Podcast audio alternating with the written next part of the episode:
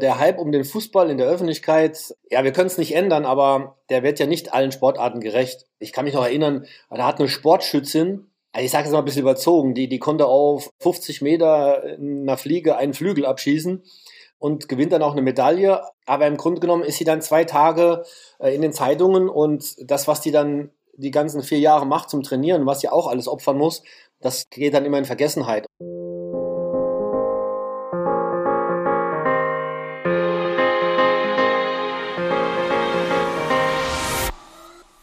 Hi und herzlich willkommen zur 30. Folge des Team Deutschland Podcast, dem Podcast, wo wir ja eigentlich über den Weg der besten deutschen Sportlerinnen und Sportler zu den Olympischen Spielen in Tokio sprechen.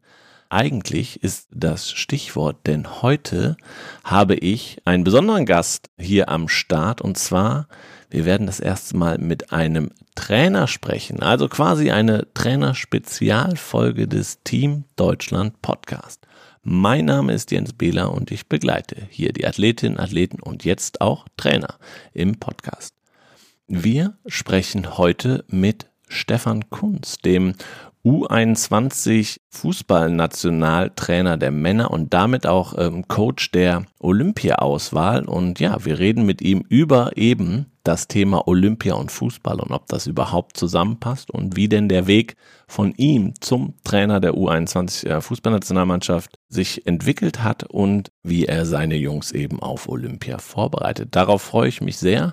Vorab aber noch ein Dank an unseren Partner Lotto, den größten Förderer des deutschen Sports, der diese Podcast-Folge wie immer präsentiert und die gute Nachricht, der deutsche Lotto und Toto Block mit seinen Produkten Glücksspirale und Siegerchance haben die Zusammenarbeit mit dem Deutschen Olympischen Sportbund intensiviert und sind jetzt auch offizieller Keypartner von Team Deutschland. Und durch diese Kooperation erhalten deutsche Spitzen- und Nachwuchssportler eben vielfältige Unterstützung wie verbesserte Trainingsmöglichkeiten zur Vorbereitung auf große Wettkämpfe. Dazu habe ich ja in den Episoden bisher auch immer was erzählt und wie genau diese Unterstützung aktuell aussieht, seht ihr ja auf den Social Media Kanälen von Team Deutschland. Da haben wir dazu ein Video veröffentlicht und en Detail erzähle ich dazu in der kommenden Folge nochmal was. Jetzt aber zu meinem Gast. Ich freue mich, dass er der erste Trainer ist hier zu Gast. Herzlich willkommen und guten Morgen, Stefan Kunz. Ja, guten Morgen, Jens. Stefan, wir reden über das Thema Olympia. Wenn man die Leute fragt, wenn sie an Olympische Spiele denken, dann denken die wenigsten an Fußball. Wie sieht das bei dir aus? Ähnlich. Also man muss sagen, das hat ja bis vor vier Jahren, als Horst äh, da eine Geschichte geschrieben hat äh, mit der Olympiaauswahl, gar nicht so viel Bedeutung gehabt. Ich weiß, als ich selber noch U21 gespielt habe, dann war das mal so ein bisschen, äh, war ich einmal in diesem ganz großen Olympiakader, aber im Grunde genommen war diese Bühne Olympia für uns Fußballer ja nicht von Bedeutung, was sich natürlich jetzt extremst geändert hat. Und ansonsten hat für mich persönlich Olympia alleine an sich schon genug Faszination, auch ohne Fußball. Was kommt dir denn in den Sinn, wenn du an Olympische Spiele denkst? Dass ganz viele Leute so viel gute Sachen können und man die überhaupt nicht kennt. Der Hype um den Fußball in der Öffentlichkeit, ja, wir können es nicht ändern, aber der wird ja nicht allen Sportarten gerecht. Ich kann mich noch erinnern, da hat eine Sportschützin also ich sage jetzt mal ein bisschen überzogen, die, die konnte auf 50 Meter in einer Fliege einen Flügel abschießen und gewinnt dann auch eine Medaille. Aber im Grunde genommen ist sie dann zwei Tage äh, in den Zeitungen und das, was die dann die ganzen vier Jahre macht zum Trainieren, was sie auch alles opfern muss, das geht dann immer in Vergessenheit. Oder äh, wenn du dann doch die Sportler triffst, wenn du mal so einen Teil von einem Ruderachter, einen von den Jungs triffst, und hörst, was die äh, an Trainingsumfang auf sich nehmen, da, daneben noch studieren oder eben auch einen Job haben, äh, da muss ich sagen, das ist so das, das Faszinierende und dann auch von anderen Sportarten einfach mal zu, zu sehen, wie, wie schwer das überhaupt ist. Ne? Ich könnte mir zum Beispiel nicht vorstellen, einen Stabhochsprung zu machen. Ich kann mir schon gar nicht vorstellen, aus sechs Meter Höhe äh, runterzufallen. Das hat schon eine Faszination. Einfach, was man alles tun muss, um dorthin zu kommen, um in die Weltspitze zu kommen, das ist schon klasse. Und dann war natürlich mit der historischen Bedeutung äh, Olympia auch so ein Zusammenbringen von, von Völkern, von Nationen, von Sportlern unterschiedlicher Sportarten. Äh, ja, das ist ja im Grunde genommen dann neben dem Super Bowl oder einer Weltmeisterschaft im Fußball auch das größte Sportereignis. Jetzt hast du gerade schon das Thema Ruderachter angesprochen. Ich habe irgendwie ein Zitat im Kopf, dass du mal gerne in der Mensa im Olympischen Dorf neben dem Ruderachter sitzen würdest und dich mit denen unterhalten würdest. Was würdest du dir denn fragen? Wie man es dann doch schafft, dass man 8000 Kalorien am Tag essen darf. Nee, muss, muss. Beim Ruderachter, da würde mich jetzt zum Beispiel interessieren, ist für die auch Team Spirit wichtig? Oder müssen die einfach mhm. nur funktionieren in dem Sinne, dass alle gleichzeitig, braucht man da unterschiedliche Charaktere in der Mannschaft? um erfolgreich zu sein. Ne? Wie ist das für den einen, der da vorne immer nur gefahren wird und nicht rudert? Und äh, schreit. Und die alle anschreit, genau. Das wirkt ja manchmal auch total fremd, wenn du siehst, welche Gewichte Frauen und Männer hochheben im Vergleich zu ihrem eigenen Gewicht. Das ist ja Wahnsinn, ne? Und unser einer hat mit zwei Kisten Bier oder zwei Kisten Limo äh, Problem. Also da ist diese Begeisterung dann natürlich so ein bisschen die, die Kampfsportarten habe ich damals bei der Polizei ja kennengelernt. Äh, das war dann da Jiu-Jitsu und dann kommt ja hier bei uns Judo dazu. Äh, Ringen, was jetzt zum Beispiel im, im Saarland nochmal recht gut besetzt ist und wo wir jetzt auch überraschend ja Olympiateilnehmer haben. Eigentlich könnten wir jetzt alle Sportarten durchgehen. Für, für alles ist irgendwo eine Faszination da. Hm. Aber dann kann ich neben der Mensa den Kraftraum im Olympischen Dorf empfehlen. Das hat uns nämlich äh, Martin Keimer, der Golfer. Golf ist auch ähnlich wie Fußball, bringt man nicht unbedingt mit Olympischen Spielen zusammen. Der hat hier im Podcast erzählt, das war das Allerbeste. Einmal in den Kraftraum gehen und zu sehen, was die Männer und Frauen da an Gewichten hochheben, ist unfassbar. Ja. Aber gibt's neben dem Ruderachter noch, noch jemanden international, wo du sagst, oder national, das wäre jemand, den würde ich gerne da im Dorf treffen? Es geht bei unserem Zehnkämpfer los, der in, Mainz gar nicht so, so weit weg wohnt, um zu hören, wie der die Gewichtung macht auf den unterschiedlichen Sportarten oder Disziplinen, wo er eigentlich dann herkam oder was sind die Basics, was ist, gibt's da, wenn man jetzt zum Beispiel ein guter Springer ist, eine bessere Voraussetzung, wenn man ein guter Läufer ist. Natürlich, weil es nahe liegt und weil wir auch ein bisschen Kontakt haben, unsere Handballnationalmannschaft. Ich werde auch im Vorfeld von Olympia ehemalige Olympiateilnehmer aus Mannschaftssportarten oder auch aus Einzelsportarten gerne einladen, um meine Jungs auch so ein bisschen äh, vorzubereiten. Mit Herrn Peters haben wir natürlich jetzt auch jemanden, der im Fußball aktiv tätig ist, aber äh, auch sehr große Olympiageschichte schon geschrieben hat in einer anderen Sportart. Und äh, so versuche ich einfach mal vielleicht so ein paar Sachen im Vorfeld zusammenzubringen. Aber dann hoffe ich, dass jetzt durch äh, die Corona-Pandemie die Spiele nicht so an ihrem Reiz verlieren. Meinst du denn, äh, dass du dieses Feuer für Olympische Spiele, was du hier ausstrahlst, finde ich, und wo du auch erzählst, wen du alles kennst, welche Sportarten, was du faszinierend findest, glaubst du, dass du dieses Feuer bei den Spielern noch entzünden musst oder ist das eigentlich schon da? Im Fußball ist schon so, dass die Jungs äh, vor allem auf dem Level sich extrem konzentrieren auf das, was gerade als nächstes kommt. Also dieses Olympia-Gefühl oder das Olympia-Feuer wird sicherlich dann kommen, wenn jetzt die Saison vorbei ist und wenn wir uns dann in Frankfurt treffen und du liest dann auf dem Board im Flughafen, dass es nach Tokio geht, dann fängt diese Flamme immer mehr an zu zündeln. Oder wie gesagt, über Erzählungen und Geschichten von ehemaligen Athleten. Hast du dich selber viel mit Horst Rubesch ausgetauscht zu den Erlebnissen in Rio? Noch nicht, werde ich aber tun, äh, weil es ist ja eine ganz andere äh, Vorbereitung als Fußballer normalerweise kennen. Wir haben nur, nur in Anführungsstrichen 16-Mann-Kader, 16 Feldspieler, zwei Torhüter. Wir haben nur eine begrenzte Anzahl von Akkreditierungen, was den Staff drumherum angeht. Äh, du musst dich ein bisschen mehr einlassen auf so etwas. Du, also jetzt speziell die U21, die haben, haben gezeigt, wir haben unseren Slogan ja gehabt, besondere Zeiten, besonderes Team, also auch nicht nur, dass dieses Turnier kein Fußballturnier ist, sondern eine international größte Sportveranstaltung. Darauf muss man sich einlassen, dass die äh, Fußballer natürlich nicht die erste Geige spielen, sondern ganz normal genauso Athleten sind wie jeder andere auch. Und dass die Bedingungen alle drei Tage bei den klimatischen Voraussetzungen zu spielen sicherlich auch zumindest mal richtig bewertet werden müssen. Wie ich eben schon mal gesagt habe, ich würde gerne zum Beispiel Martin Keimer einladen, weil wenn man jetzt davon ausgeht, dass jemand in seiner Sportart mehr oder weniger schon alles erreicht hat und sagen wir mal, auch, auch finanziell äh, sicherlich eher unabhängig ist, wäre es schon cool, wenn er erzählt, warum er unbedingt Olympia spielen wollte. Ne? Und dann natürlich, wie ich eben schon mal gesagt habe, unsere Feldhockeymannschaft, die waren zweimal Gold, einmal Silber. Das musst du einfach mal hören, äh, wie die darüber reden. Ne? Und dann die Handballer, wahrscheinlich, weil da auch sehr viel Nähe irgendwo noch äh, besteht, auch aus meiner aktiven Zeit. Das sind natürlich auch noch Firebeaster bis zum geht nicht mehr und auch so Mentalitätsmonster. Das will ich mir schon auch anhören. Und ich glaube dann, egal ob es Christian Schwarzer oder Pascal Hens oder Kretsche sein wird, oder jetzt auch Winke sein wird, die werden dann meinen Jungs dann auch noch die restliche Euphorie, die eventuell fehlt, auch noch beibringen. Nimm uns kurz mal zurück zu dem Moment der Quali und ihr habt euch ja während einer EM qualifiziert. Also mit dem Einzug ins Halbfinale stand fest, dass ihr euch für die Olympischen Spiele qualifiziert habt. Ähm, war das da auch Thema, Motivation dafür oder wie du sagst, die sind so drin, da stand eigentlich der EM-Titel im Fokus? Das war ein ganz großes Ziel, auch von den Jungs. Und ich muss auch sagen, dass viele von den 97er, die ja da spielen dürfen, mit denen haben wir natürlich immer noch Kontakt und die freuen sich auch, wenn sie nominiert werden. Seit 19, seit Udine ist natürlich jetzt so ein bisschen Zeit vergangen. Der eine oder andere ist vielleicht schon ein bisschen näher an Yogis Team dran. Der eine oder andere spielt vielleicht jetzt leider keine so ganz große Rolle. Dann ist natürlich immer die Frage, wen nimmst du als äh, von den drei Älteren mit? Dann müssen wir auch die Belange der, der Vereine sehen, weil die Jungs gehen dann in der Vorbereitung, mitten in der Vorbereitung für die neue Saison, gehen sie äh, mit uns dann vielleicht zwei oder drei Wochen weg.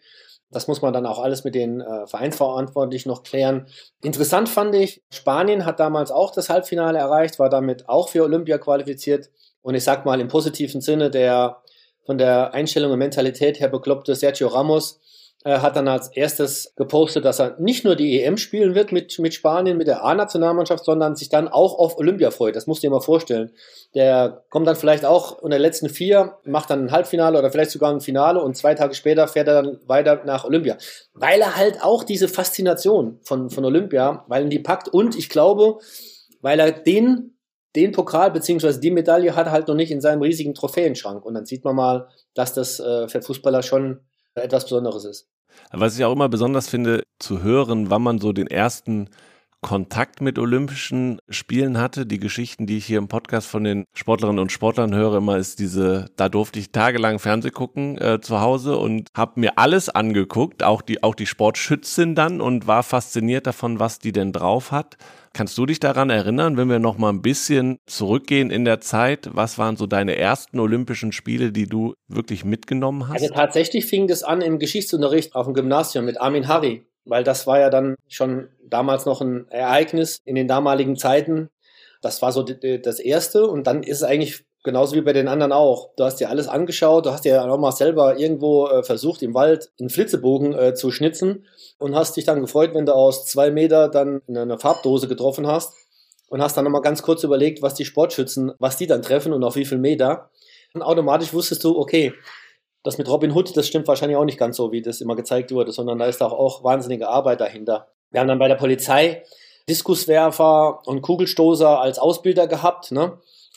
da hast du schon gelacht, ne? wenn, wenn du mit zwei Armen äh, so eine Munitionskiste tragen musstest ne? und der Diskuswerfer oder der Kugelstoßer haben das Ding unter den Arm geklemmt wie ein Päckchen Streichholz und haben dann zu dir gesagt, du musst mal die Marmelade wechseln. Ne? Und so ist es eigentlich geblieben durch die Polizei mit ganz vielen äh, Sportarten, Marathonläufer, dann wie gesagt schon die Kämpfer. Das war natürlich schon mal cool. Man muss ja sagen, dass auch relativ viele Athleten oder einige Athleten auch Polizisten sind, weil die Polizei nun mal das auch ermöglicht irgendwie war das von Anfang an, war Olympia irgendwie mit drin. Wenn du jetzt Armin Harry sagst, dann hoffentlich den Zuhörerinnen und Zuhörern sagt das noch was. Würde das deinen Jungs was sagen oder müsstest du da mit anderen Beispielen kommen? Ja, da musste ich mit anderen Beispielen kommen. Ich habe überlegt, vor 2019 über Carl Lewis zu reden ich glaube, sie hätten die nicht gekannt, weil aktuell geht natürlich ein bisschen mehr alles so mit Basketball und Football. Da musste schon auch ein bisschen mit der Zeit gehen, was ja nicht heißt, dass jetzt, wenn man auch ins Wasser da noch reingeht, weil das auch äh, bei der Polizei in der, in der, Ausbildung war ja Schwimmen auch extrem äh, gefordert. Egal, ob wir über Michael Groß gehen oder Marc Spitz oder sonst was. Wenn du selber mal dann im, im Schwimmbecken in deinem Freibad zweimal die 25 Meter im Kraul geschwommen bist und weißt, wie du dann am Ende erstmal ein Sauerstoffzelt brauchst, ne? Und ziehst ja auch noch die Zeit an, spätestens dann unterstütze die Leute, weil die sind dann echt gut. Ja. Aber Michael Phelps oder Usain Bolt sollten auch. Ja, also Usain Bolt, ich glaube, damit können sie noch was anfangen, ja. Alleine wegen der Geste, ne? Ja, genau. Nochmal zu den Jungs. Hast du irgendwie auch Kontakt zu denen, die in Rio dabei waren? Also, wenn ich jetzt ne, auch denke, dass ein Serge Gnabry, Niklas mhm. Süle, Leon Goretzka waren da, sind jetzt feste Säulen im, im A-Team. Hat das was mit denen auch gemacht? Hat das Turnier denen vielleicht sogar nochmal irgendwie einen Schub gegeben? Also jeder sagt, dass es halt super war. Äh, man muss jetzt schon sehen, dass der Fußball war ja so ein bisschen separiert, weil er woanders stattgefunden hat. Aber unisono berichten alle, dass das eigentliche Highlight war dann die Begegnung mit anderen Athleten im Olympischen Dorf. Und da macht es auch nichts, wenn du auf einmal in einer 100 Meter langen Schlange in der Mensa anstehen musst, um dein Mittagessen zu bekommen. Ich glaube, dass dieses Runterreduzieren, äh, das Weglassen von öffentlicher Bedeutung oder von dem ganzen teilweise dann auch echt zu viel werdendem Gequatsche um den Fußball herum, so dieses, dieses Runterbrechen auf den puren Fußball, auf die pure Sportart, das hat allen halt super gefallen. Okay, cool. Wir lassen den ersten Themenblock Faszination Olympia ein bisschen hinter uns und blicken auf deinen Weg, weil das ist auch Thema im Podcast, wenn wir mit den Sportlerinnen sprechen. Wie kommen die eigentlich dahin, ähm, wo sie jetzt sind? Wie war denn dein Weg als Trainer? Als ich angefangen habe, Profi zu werden, man muss ja dazu sagen, ich war Polizist, wie man wahrscheinlich schon rausgehört hat. Und als ich in Bochum einen Profivertrag angeboten bekommen habe, bin ich auch noch drei Jahre lang parallel Polizist geblieben, weil ich ja nicht genau wusste, ob ich es schaffe. Ich habe mir dann auch aufgeschrieben, was äh, die Trainer damals trainiert haben. Und während einer Verletzungspause, die länger gedauert hat, habe ich dann auch damals schon einen A-Schein gemacht, damit ich schon mal eine Grundausbildung hatte. Und dann danach, nach der EM 96, nachdem wir da gewonnen hatten, gab es einen verkürzten Fußballlehrer. Da haben wir dann auch alle teilgenommen, also Matthias Sammer, Jogi Löw, Jürgen Klinsmann, waren alle mit dabei, sodass ich zumindest mal die Lizenz hatte. Und dann habe ich ja nach meiner Karriere angefangen, in meinem Heimatverein in der Oberliga zu trainieren. Das war ganz gut. Dann beim, beim KSC äh, sind wir zusammen wieder aufgestiegen in die zweite Liga. Und dann nochmal zwei Stationen beim, bei Waldhof Mannheim und bei LR Aalen, die nicht erfolgreich waren. Und in dem Rückblick muss man dann sagen, dass ich da im Grunde genommen noch gar kein richtiger Trainer war, sondern so ein bisschen die Spielerkarriere fortsetzen wollte. Ja, und dann äh, kam ja die Fortbildung äh, auf einem anderen Bereich im äh, Fußballmanagement äh, und dann über Koblenz, den VfL Bochum und FCK als äh, Vorstandsmitglied oder Vorstandsvorsitzender äh, in einer anderen Funktion und danach hast du schon gemerkt, okay, du musst ja für diese Position sehr viel anlernen und das ist auch sehr kraftraubend. Damals war Hansi Flick Sportdirektor beim DFB. Wir haben uns bei der EM in Frankreich getroffen und als er mir dann gesagt hat, äh, ja, wir suchen noch einen Nachfolger für einen Horst, der hört nach den Olympischen Spielen auf, ist im Grunde genommen nach, nach einer Nacht drüber nachdenken die Idee gekommen, dass das eigentlich top passen könnte. Ne? Dann hast du sehr viel, ich hatte sehr viel Erfahrung gesammelt, natürlich im, im Führen von, von Menschen, von Leuten. Äh, den Bezug zum Fußball hast du logischerweise nie verloren. So kam dann halt über die U21 dann jetzt die Teilnahme am, an Olympia zustande. Gab es Momente, die dich als Trainer geprägt haben oder Persönlichkeiten, Trainer, die du selber hattest, wo du dir aufgeschrieben hast, was die gemacht haben? Ja, aber äh, was die vielleicht auch besser nicht gemacht hätten? Ja, schon. Aber du, du hast ja einen eigenen Führungsstil entwickelt. Ich muss auch sagen, dass ich äh, jemand bin, der jede Fortbildung irgendwie versucht mitzunehmen, äh, weil ich denke, dass man sich als Mensch im Grunde genommen jeden Tag weiterentwickeln sollte. Äh, das geschieht natürlich durch externe Leute, aber auch durch viel Unterhaltung, viel Kommunikation, Austauschen von Meinungen und von Erlebnissen. Ja, und dann sind es äh, logischerweise, wenn man es richtig macht, im Grunde genommen die tägliche Arbeit mit den Spielern und mit drumherum, was sich prägt und was dir dann auch irgendwie so ein bisschen einen roten Faden aufzeigt. Ja, es ist auch das Thema, dass man als Trainer lebenslang lernender ist. Also man kommt eigentlich nicht drum herum, sich ständig ähm, weiterzubilden. Und jetzt kann ich mir das als U-Nationalmannschaftstrainer noch krasser vorstellen, weil du hast andauernd neue Spieler. Genau, also krasser als dieses Jahr geht's nicht. Wir haben jetzt die Gruppenphase mit einem Kader durchgespielt. Der Kader für das Viertelfinale gegen Dänemark wird wahrscheinlich wieder anders aussehen, weil durch die Relegation mir wahrscheinlich ein paar Spieler fehlen werden. Das ist dann also der zweite abgeänderte Kader. Dann äh, kommt die Nominierung für Olympia. Das ist dann wieder ein abgeänderter Kader, weil nicht nur die 98er, sondern auch die 97er bei Olympia teilnehmen können und äh, drei ältere. Und dann im September geht die neue Qualifikationsrunde los mit den 2000ern. Also dieses Jahr ist sicherlich Namenlernen äh, recht wichtig. Äh, ist aber auch auf der anderen Seite schön zu sehen, jetzt als Abschluss äh, von zwei Jahren bei der U21 äh, die Gruppenphase jetzt so überstanden zu haben. Und das wissen wir dann auch, dass äh, vielleicht Dänemark unser letztes Spiel ist, es sei denn, wir gewinnen es und kommen ins Halbfinale. So ein Abschluss, der macht dich natürlich auch irgendwo ein bisschen stolz insgesamt bleibst du halt einfach immer so ein bisschen up to date. jede Generation ist ein bisschen anders, auch sind es nur zwei Jahre. Äh, wir haben ja jetzt auch zum ersten Mal viele jüngere Spieler dabei gehabt, schon mit äh, Yusufa Mokoko oder Flo Wirtz. Vielleicht kommt der eine oder andere jetzt auch noch dazu, ne? was in der Vergangenheit nicht so der Fall war. Es war so lustig. Einer meiner Spieler hat gesagt, ich weiß gar nicht, was ich mit Yusufa reden soll, der ist so jung. Innerhalb von der U21, das ist schon cool. Aber es war da auch tatsächlich ein Unterschied von sechs Jahren. Ähm, ja. Und dann gehe ich erstmal weg und denke für mich, alter Schwede, was denken die denn über mich? Bin ja dann steinalt, ne? Aber bleibst du nicht jung dadurch? Ja, doch, doch, doch, natürlich. Das äh, färbt natürlich ein bisschen ab. Wobei ich nicht versuche, peinlich, jugendlich irgendwas vorzuleben, weil das Alter merkst du spätestens morgens, wenn du aus dem Bett steigst. Als welche Art von Trainer würdest du dich denn beschreiben? Ach, da fällt mir auch nur diese Floskel ein, wie alle anderen sagen, das müssen andere über mich beurteilen. Ich denke, dass ich über gute Empathie verfüge. Meine Emotionalität äh, konnte ich ein bisschen in, in, in positive Bahnen äh, lenken. Ähm, das Verständnis für, für Spieler. Sicherlich mittlerweile alles, was um den Fußball drumherum ist, sei es, sei es taktische Kniffe oder alles, was im Moment da ist, habe ich natürlich auch durch mein Team abgedeckt. Muss man jetzt auch fairerweise sagen, das ist eine Teamleistung heutzutage vielleicht durch das Alter oder dadurch, dass ich im Fußball das eine oder andere erreichen durfte, ist mir auch nicht wichtig, dass hinterher einer sagt, boah, ey, guck mal, der Kunst, ey, was der alles kann, sondern ich brauche mein Team. Ich habe nichts dagegen oder im Gegenteil, ich fördere es, wenn auf dem Platz äh, auch meine, meine Assistenztrainer mithelfen. Wir teilen uns oft die Mannschaftsteile äh, auf, damit wir insgesamt effektiver und besser arbeiten. Für mich hatten der Zeugwart eine ähnlich hohe Bedeutung und der Koch wie der Trainer und auch die Assistenztrainer, weil es in einem funktionierenden Team so sein müsste. Ich sehe zuerst den Menschen und dann den Sportler. Wenn ich jemanden kritisiere, dann kritisiere ich immer nur den Fußballer und, und nie den Menschen. Und wenn es einen Zwiespalt gibt zwischen den beiden, hat immer der Mensch den Vorrang. Und letztendlich muss ich auch sagen, fordern wir Topleistungen. Wir machen alles drumherum, um die Bühne vorzubereiten, aber letztendlich muss man sagen, in der Spitze musst du auch Höchstleistungen dann abliefern.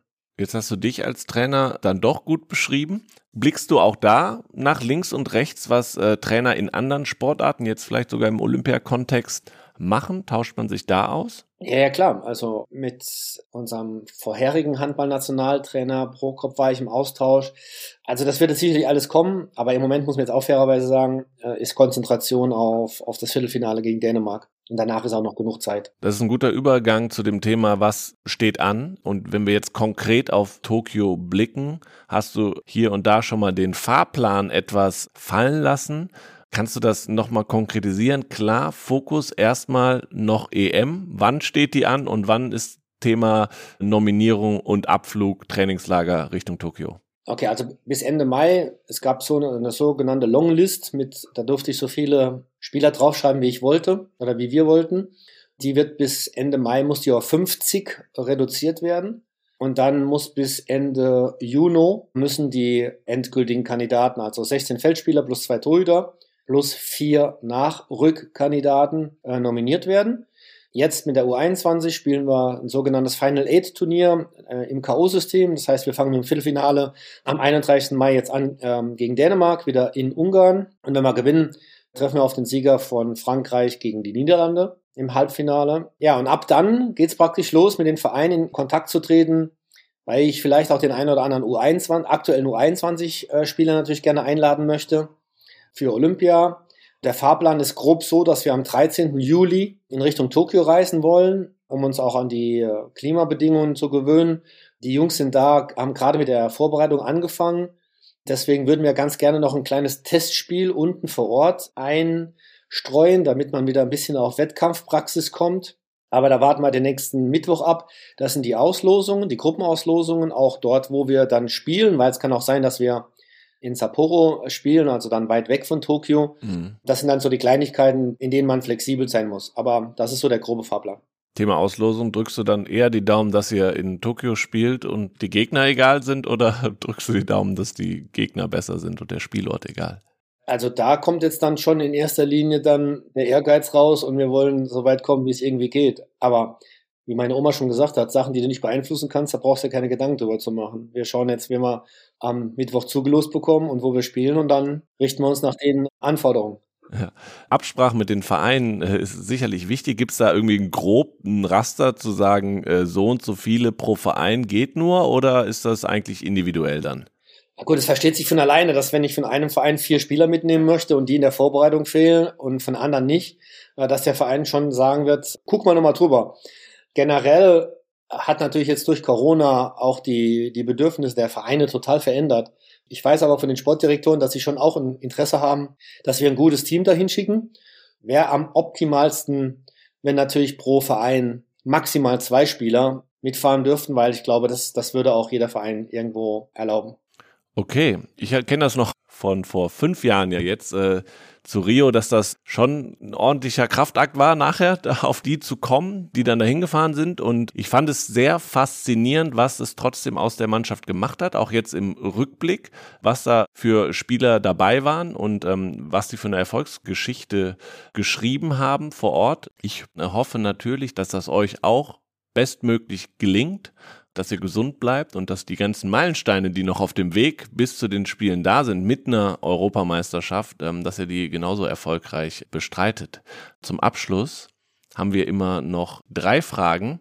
Wir haben unsere Instagram-Fans gefragt, was sie dir denn äh, für eine Frage stellen wollen. Und da kam die Frage, die haben wir gerade ein bisschen schon mal angerissen, finde ich trotzdem spannend. Findest du es schade oder eher spannend, dass du immer wieder neue Spieler bekommst?